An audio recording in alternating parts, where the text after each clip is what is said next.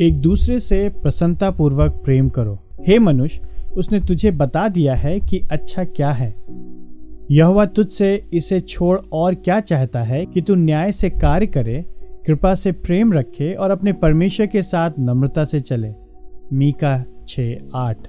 कभी भी किसी को ऐसा नहीं लगा है कि उससे प्रेम नहीं किया गया है, क्योंकि उसे यह बताया गया था कि उसके आनंद की प्राप्ति दूसरे व्यक्ति को प्रसन्नता प्रदान करेगी।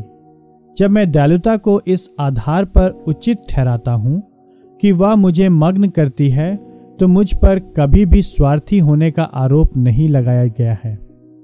इसके विपरीत प्रेम पूर्वक कार्य उस सीमा तक वास्तविक होते हैं कि उन्हें कुड़कुड़ाते हुए नहीं किया जाता है, और अनिच्छा का उत्तम विकल्प तटस्थता से या कर्तव्य निष्ठा से नहीं, वरन हर्ष से किया जाता है। प्रेम का सच्चा हृदय दयालुता से प्रेम करता है, मीका छ आठ। वह केवल दया ही नहीं करता है।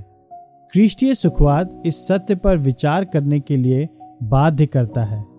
जब हम परमेश्वर से प्रेम करते और उसकी आज्ञाओं का पालन करते हैं तो इसी से हम जानते हैं कि हम परमेश्वर की संतानों से प्रेम करते हैं।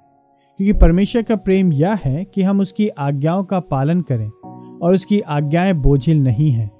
क्योंकि जो कुछ परमेश्वर से उत्पन्न हुआ है, वह संसार पर जय प्राप्त करता है। और वह विजय जिसने संसार पर जय प्राप्त की, यह है, हमारा विश्वास है। पहला योना पाँच, दो से चार।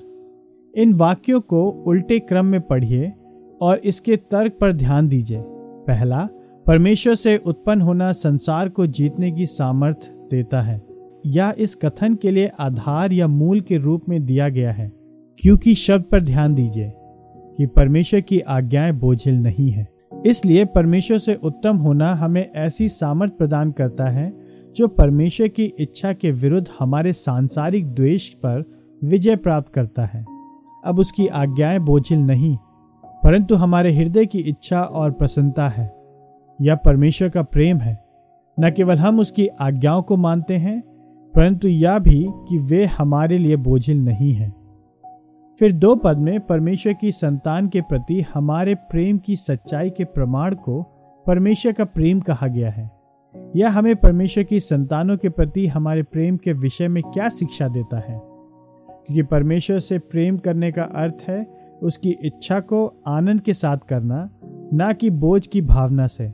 और क्योंकि परमेश्वर के लिए प्रेम परमेश्वर की संतानों के लिए हमारे प्रेम की वास्तविकता का माप है, इसलिए परमेश्वर की संतानों के लिए हमारा प्रेम भी आनंद से किया जाना चाहिए, ना कि अनिच्छा से। क्रिस्टीय सुखवाद पूर्ण रीति से प्रेम के पक्ष में है, क्योंकि यह हमें आनंद पूर्वक आज्ञाकारिता के लिए प्रोत्साहित करता है, ना कि केवल अनैच्छिक आज्ञाकारिता के लिए।